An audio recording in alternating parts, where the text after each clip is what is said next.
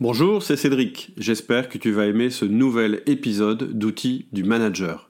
Si les idées dont je vais te parler te plaisent, tu auras peut-être envie de passer à l'action. Pour ça, j'ai créé une série de mails spécifiques en lien avec le sujet de ce jour. Pour recevoir cette série, il suffit que tu cliques sur le lien en descriptif. Je t'en reparle en fin d'épisode. En attendant, je te souhaite une excellente écoute. Bonjour Laurie. Aujourd'hui, je suis spécialement content. Ah bon? Pourquoi es-tu content? On va, on va aborder le, le 1-1, qui est pour moi le meilleur outil management que j'ai eu l'occasion d'utiliser. Donc voilà pourquoi je suis content et j'espère que ça donnera envie à nos auditeurs d'aussi utiliser cet outil-là. D'accord. C'est vrai que c'est un outil euh, hyper simple, très mhm. très simple. Bah, c'est du bon sens. Et vraiment très puissant, quoi. Mhm. Basé sur la communication. Tout à fait. Alors, si tu peux nous expliquer vraiment brièvement, pour vraiment donner un petit plan quand même euh, d'un 1 à 1 en général, puis après on rentrera dans chaque partie. D'accord. Alors, un 1 à 1 en 6 points, c'est un entretien en face à face toutes les semaines avec chaque collaborateur qui dure une demi-heure et qui a une structure en trois parties et durant lequel on prend des notes. Moi j'ai plein de questions là, on va reprendre chaque point parce que...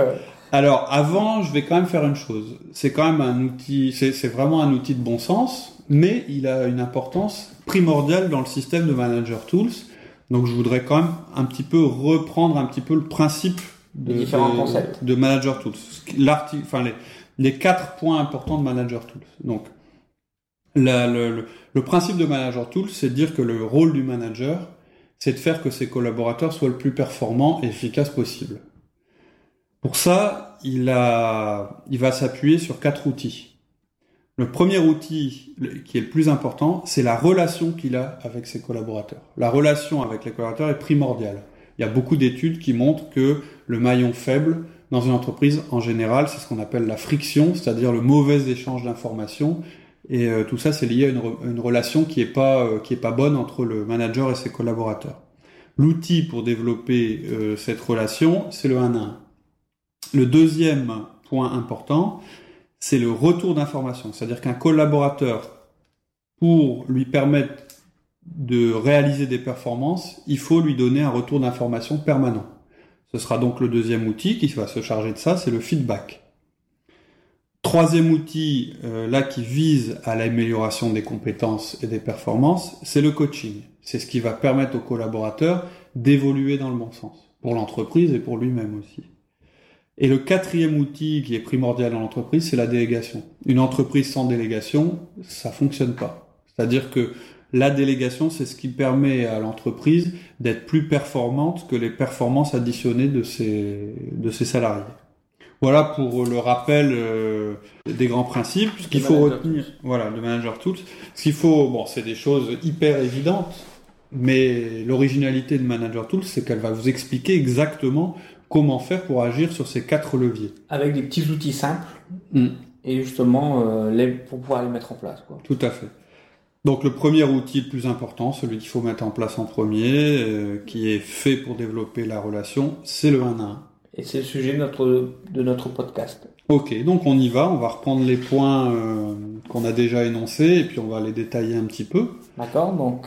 Première chose, le 1 à 1 est fait pour bâtir la relation. Tu disais que c'est un entretien de face à face. Ouais. Donc ça veut dire quoi, ça, un entretien de face à face? C'est-à-dire que le collaborateur est avec son manager euh, exclusivement. Ce qu'il faut retenir, c'est qu'effectivement, on est en face à face et l'objet, c'est de bâtir la relation. Et on n'est pas des machines, on est des humains. Donc, bâtir la relation avec quelqu'un, ça veut dire bâtir une relation personnelle avec cette personne-là. Hein, ça veut dire euh, aller jusqu'à euh, communiquer au niveau euh, personnel, c'est-à-dire aborder des sujets qui sont, pourquoi pas, la famille, etc. etc. Ah, attends, là je t'arrête tout de suite. De mes collaborateurs ne vont pas commencer à me parler de leur vie personnelle, ils vont pas mêler leur vie personnelle au boulot. Ils sont pas là pour parler de leur vie personnelle. Bah c'est bien dommage parce que on va rester sur le sur un plan de l'efficacité. Si je mets euh, des managers dans une salle et que je leur demande qu'est-ce qui pour vous est le plus important dans votre vie? Qu'est-ce qu'ils vont me répondre pour la plupart? Mon boulot? Non, je suis pas sûr. Qu'est-ce qu'ils qu'est-ce répondent? Moi, je te demande ça. Généralement, euh, ma famille. Ma famille, mes enfants, etc. Qu'est-ce que est le plus important pour vos collaborateurs? Les mêmes choses. C'est-à-dire que vos collaborateurs, ce qui est important pour eux dans, leur vie, c'est euh, effectivement leur hobby, euh, leurs enfants, euh, leurs chiens s'ils ont un chien, j'en sais rien, faire des choses qui sont pas vraiment du domaine de l'entreprise. Et ensuite, si je pose la, question au même collaborateur, bah, est-ce que vous connaissez les hobbies de telle personne? Est-ce que vous connaissez le nom de ses enfants, etc., etc. Ils vont souvent vous dire non. Et c'est dommage, puisque justement, c'est ça qui servirait à bâtir la relation. Alors, ce que je dis, d'être sur la même longueur d'onde. Voilà, c'est pas de, la, ce que je voilà, comprendre votre collaborateur. Ce que, alors, le, le, risque, c'est quand je dis ça, c'est que les gens disent ouais, ok, c'est de la manipulation. On n'est pas dans le monde de Candy. L'objectif, c'est bien d'obtenir des résultats. Parce que cette, cette, relation privilégiée que vous avez avec votre collaborateur, elle a pour objet de l'aider à réussir ses résultats. Ensuite, vous allez avoir des collaborateurs qui sont pas du tout ouverts à ce genre de discussion. Il faut aussi respecter leur, leur volonté. Ce que je veux dire, c'est que moi, j'avais peut-être, par exemple, je, prends mon, je vais prendre mon exemple. Je suis quelqu'un qui est orienté résultat, hein, de par mon profil, qui, qui accorde plus d'importance aux tâches qu'aux personnes, encore une fois selon mon, mon, profil. Je me soigne, mais je suis quand même fait comme ça. Euh, et euh, je me suis bien rendu compte que, que ça fonctionnait, ça fonctionnait pas bien. C'est-à-dire que la communication personnelle avec les, les gens est quand même quelque chose de beaucoup plus efficace comme levier, et en plus c'est plus agréable. Et c'est quelqu'un qui vient des chiffres qui vous dit ça. Hein. Moi j'ai plutôt une formation financière et de et contrôle de gestion et je suis très orienté résultat. Moi j'avais tendance à être très réticent par rapport à la communication personnelle, c'est-à-dire que dès que quelqu'un euh, commençait à s'ouvrir euh, euh, sur ce qu'il avait fait le week-end, etc. Pour moi, c'était du temps perdu, ou alors je me sentais trop empiété sur sa vie personnelle. Pourquoi est-ce que tu sentais que c'était pas en relation avec l'entreprise? Ouais, voilà, c'est ça. Et or, je m'aperçois que, ben non, non, la relation, euh, on n'est pas, on n'a pas une relation. Euh, on est des êtres humains, donc la relation c'est un tout. Si on communique bien, si on se connaît, on arrivera à mieux travailler ensemble. En fait, le but de bien connaître l'autre, de faire attention à lui pour voir justement, pour améliorer la communication et la relation qu'on a avec lui. C'est un levier très très puissant. Ça peut éviter en plus de faire euh, des fois ce qu'on appelle des gaffes. Ouais, tout à fait. Par rapport, par rapport aux collaborateurs. Mmh. Et puis de le connaître, c'est vraiment ça. Alors il y a des gens qui ont ça d'instinct, hein. c'est inné. Pas tout le monde. Ok, donc, euh, donc on a vu un petit peu donc, euh, la présentation générale sur le 1 à 1. Euh, donc l'outil qui permet de bâtir une relation, ça, ça permet vraiment de créer un moment privilégié et basé sur l'échange entre les, différentes personnes. Tu nous parlais... On va le répéter souvent. Hein. la personne importante dans le 1 à 1, c'est le collaborateur. Ouais, exactement. Hmm. Et c'est lui qui est vraiment mis en valeur. Quoi. Tu parlais de toutes les semaines. Ouais. C'est vraiment toutes les semaines? Toutes les semaines. Chacun de vos collaborateurs toutes les semaines. Alors, ça représente, alors ça peut paraître, euh, j'ai dit collaborateurs, ça veut dire que je vais perdre 5 heures par semaine avec mes collaborateurs. 5 heures sur une semaine de 35, ça fait beaucoup. Alors, je sais pas s'il y a beaucoup de cadres qui font 35 heures, mais ça reste beaucoup. Quoi. C'est quasiment une demi-journée si vous avez dit collaborateurs. Donc ça peut paraître effrayant pour certains. Sauf que quand vous vous mettez du point de vue du collaborateur, ça représente 3 à 5 jours par an. C'est-à-dire une semaine, une, une, demi-heure par semaine, si j'enlève les congés, etc., hein, sur 52 semaines. Vous ferez le calcul chez vous avec petite, petite calculatrice. Vous verrez que ça fait entre 3 et 4 jours que vous lui consacrez. Je pense que votre... Par an. J'ai dit par jour. Non, c'est ça. par, an. Je pense que si votre, si vous, si votre collaborateur se rend compte que vous n'êtes pas prêt à passer 3 4 jours pour lui dans l'année, mais pour un manager, il va, va pas vous considérer comme un, comme un manager. C'est vrai que dit comme ça, pour un manager, passer 3 à 4 jours avec un collaborateur, c'est pas beaucoup, ça fait beaucoup pour lui, mais, mais combien de temps ça représente pour lui, c'est pas ce qui compte pour le collaborateur. Lui, ce qu'il voit, c'est combien de temps vous passez avec lui. Donc voilà pour le, la période. C'est du temps passé, c'est beaucoup de temps effectivement passé, mais c'est du temps concentré et, et qui va vous permettre de gagner du temps par ailleurs. D'accord. C'est-à-dire qu'au lieu d'être interrompu en permanence par des gens qui vous posent des questions tout le temps, ou euh, d'avoir une frustration parce que vous n'avez pas une, une, une, relation assez suivie avec les gens avec qui vous travaillez, du coup, euh, dès qu'ils dès qu'ils vous voient, ils vous, moi ça m'est arrivé, ils vous suivent partout dans les couloirs en vous posant plein de questions. Vous allez aussi maîtriser ce temps-là. Donc vous savez que cette portion-là de votre semaine est consacrée à vos collaborateurs. Et je vous garantis qu'au bout, au bout de quelques mois de pratique, ce sera le temps le plus important dans votre management. Pour moi, c'est vraiment les moments où il se passe le plus de choses dans mon entreprise. Je le vois, hein, euh, on a fait nos 1 1 cet après-midi, il y a plein de choses qui se passent pendant un 1 Et c'est vraiment quelque chose qu'on a mis en place avec euh, tous nos, enfin les, toutes les personnes qui ont des, qui managent des, gens chez nous font le 1 1 désormais. C'est-à-dire que moi je vais faire des 1 1 avec toi, Laurie. Toi tu vas faire des 1 1 avec ton responsable de production et de magasin, Et qui lui-même va faire des 1 1 avec euh, ses magasiniers et ses opérateurs. Ça veut vraiment dire que c'est un outil, un excellent outil pour euh, que la relation dans l'entreprise se fasse à tous les niveaux. Et en plus, euh, ça a vraiment un effet de levier énorme. quoi. Tout à fait. C'est le plus gros effet de- levier qu'on puisse trouver en management. Exactement. Donc ensuite, donc on avait dit toutes les semaines. Ouais. Donc euh, toutes les semaines. je voudrais juste préciser une chose, c'est que ce qu'on est en train de dire là, ce sont les principes, les grands principes. Il y en a qui sont peut-être plus importants que d'autres. Celui de la semaine, du rythme, qui est euh, toutes les semaines, il est, il est important. Parce qu'en entreprise, on raisonne beaucoup à la semaine. Et le risque, si on raisonne pas la semaine mais au mois, c'est que les choses se décalent et que pour finir, on, on perd. Et la relation, elle se, construit, elle se construit pas une fois par mois, quoi. Elle se construit vraiment euh, euh, toutes les semaines. Donc le mieux pour être rigoureux, c'est quand même de les programmer? Oui, alors tout à fait.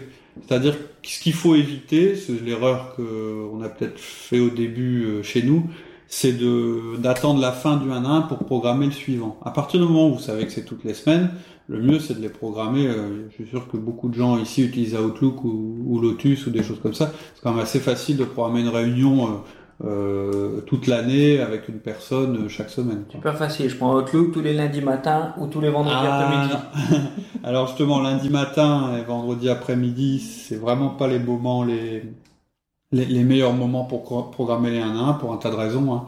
Euh, le lundi, on arrive, on a sûrement beaucoup de choses à faire avant de, de, de, de démarrer avec ses collaborateurs. Euh, et le vendredi après-midi, c'est pareil, on est souvent à la bourre ou alors on est déjà la tête dans le week-end et c'est pas le, pour moi, c'est pas du tout des bons moments pour, pour faire ça. Surtout qu'on le répète, c'est un moment privilégié. On doit consacrer Ouais. son temps aux collaborateurs. Tout à Donc, fait. on doit Donc le lundi et le vendredi, c'est pas des bons jours. L'idéal, c'est mardi et jeudi. Euh, ça permet aussi, si jamais vous voyez que euh, bah, le mardi vous êtes euh, vous êtes à la bourre et puis il y a un truc qui vous tombe vraiment au dernier moment, ça vous permet de décaler le, le, le 1 à 1 sans le, remettre à la semaine suivante. Euh, mais l'idéal quand vous devez bouger un à 1, c'est de l'avancer plutôt que de le reculer. Parce qu'en général, vous savez quand même un petit peu à l'avance ce qui va se passer dans votre semaine et vous pouvez rapidement reprogrammer vos 1 à 1. Le fait que vous fassiez ça, c'est un signal très positif pour votre collaborateur. Il voit que bah, euh, ça, ça reste une priorité puisque même s'il se rend compte que vous avez des difficultés à assurer ce rendez-vous, vous allez quand même le remettre, comme si c'était un client. Être aussi sympa avec ses collaborateurs qu'avec ses clients, c'est quand même une idée qui se perd. Et c'est bien dommage. Parce que des collaborateurs qu'on traite pas comme des clients, ils risquent de pas traiter vos, vos clients très très bien. Donc, quel serait ton conseil si j'ai plusieurs collaborateurs à voir C'est de d'étaler mes différents 1 à 1 dans la semaine ou plutôt de les regrouper? Bon, moi je, je- moi je les regroupe. Je trouve que c'est plus, je trouve que c'est plus simple. Euh, puis bon, au niveau planning, c'est quand même. euh, Alors ce que je disais tout à l'heure pour le lundi matin, le vendredi après-midi, enfin pour le lundi plutôt et le vendredi, euh, c'est une règle qui peut devoir euh, être modifiée en fonction des métiers de chacun. Euh, moi, je sais que par exemple, c'est très difficile pour pour moi de le faire le mardi. Je le fais plutôt, le... enfin, je les ai programmés le lundi après-midi parce que euh, je, suis souvent en déplacement, qu'on a des sites distants, etc. En plus, ce qu'il faut préciser aussi, c'est que tu as deux sites. Ouais. Donc, Donc, on, euh, on le a. lundi, c'est plus facile pour essayer de toucher tout le monde. Ouais, ouais, tout à fait. Alors ensuite, euh, 1 à 1, ok. Combien de temps ça doit durer un Non. un? Une, euh, une demi-heure, hein, 30 minutes. Euh, Alors, le bémol que je mettrais par rapport à la durée, on l'a vécu, c'est que c'est la maîtrise de cette demi-heure, elle s'acquiert avec l'expérience. Et puis il y avait des personnes avec lesquelles elle s'acquiert jamais parce que c'est des gens qui sont plus volubiles et qui ont tendance à déborder. Donc ça après, euh, ça peut, ça peut s'adapter selon les personnes. Mais a priori, Une demi-heure, c'est la bonne durée parce que d'abord, effectivement, vous avez un temps compté en tant que manager.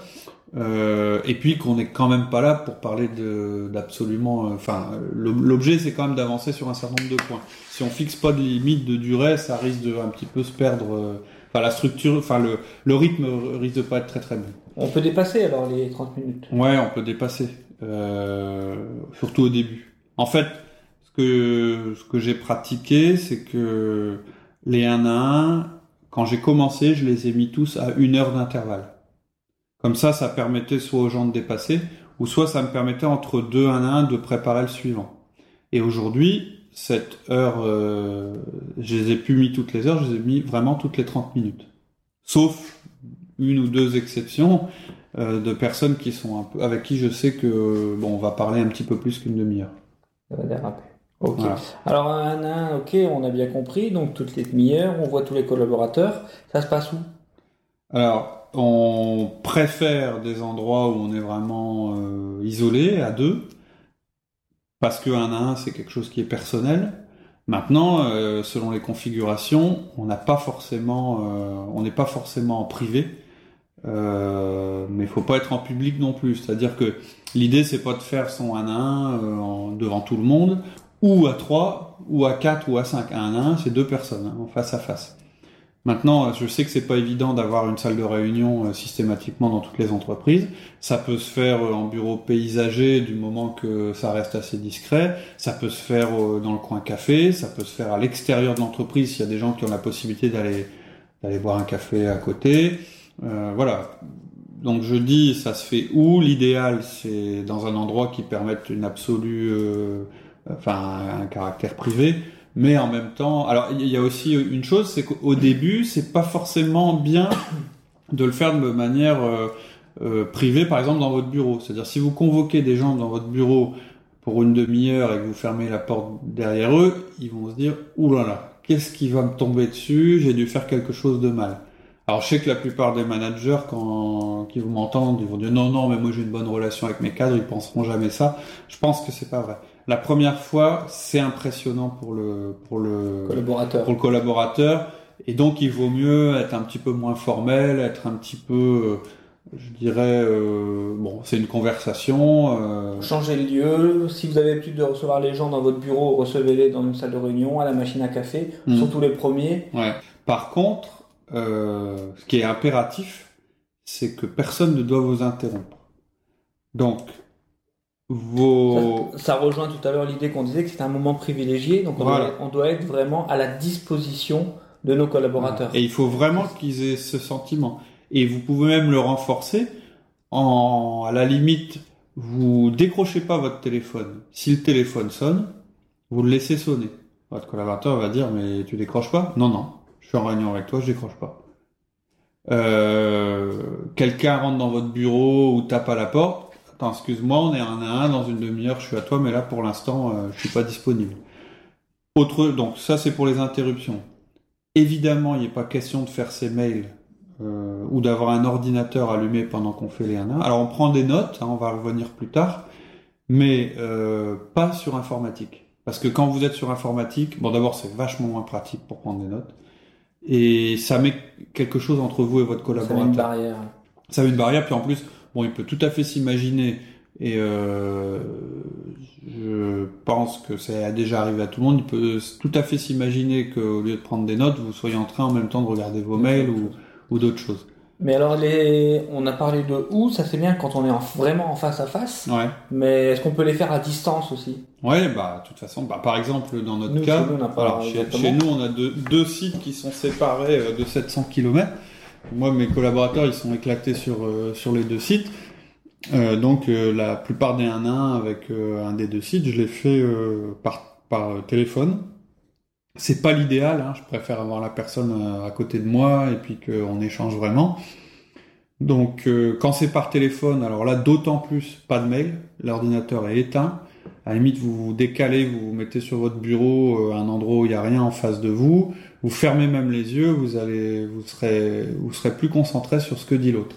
Et à propos des mails, d'ailleurs, moi j'avais un collaborateur qui avait l'habitude de faire ses mails euh, pendant les 1 1, je peux vous dire que ça se sent tout de suite. Faut surtout pas croire que quand vous êtes au téléphone et que vous êtes en train de faire des mails tout en discutant avec quelqu'un, il s'en rend pas compte. C'est vrai d'ailleurs pour un client, un fournisseur ou pour vos collaborateurs. Vous sentez bien au ton de la, personne qu'il n'est pas du tout en phase avec vous. Et pour une raison simple, c'est que le multitâche, c'est que de la théorie. En réalité, ça n'existe pas. Quand vous êtes en train de faire autre chose, vous perdez le fil, ça se sent. Euh, et au pire, on vous entend même euh, frapper sur votre clavier, ce qui n'est pas terrible. Ok, donc on a vu un peu euh, où est-ce qu'on faisait aussi les 1 à 1. Mais pendant le 1 à 1, si on rentrait vraiment dans le vif du sujet, qu'est-ce qu'on y fait pendant ce 1 à 1 Comment on découpe les 30 minutes? J'espère que tu as aimé cet épisode et que tu as eu des déclics et des prises de conscience. C'est l'objectif de ce podcast. Si c'est le cas et que tu vas aller plus loin avec moi pour passer à l'action, parce que sans action, la réflexion ne sert à rien, je te propose une série de mails spécifiques qui sont en lien avec le sujet abordé par cet épisode. Ils vont te permettre de bien ancrer les idées et de passer à l'action. Et si tu veux aller encore plus loin, je te proposerai une formation. Il te suffit de cliquer sur le lien en descriptif et de me donner ta meilleure adresse email. À bientôt. Salut.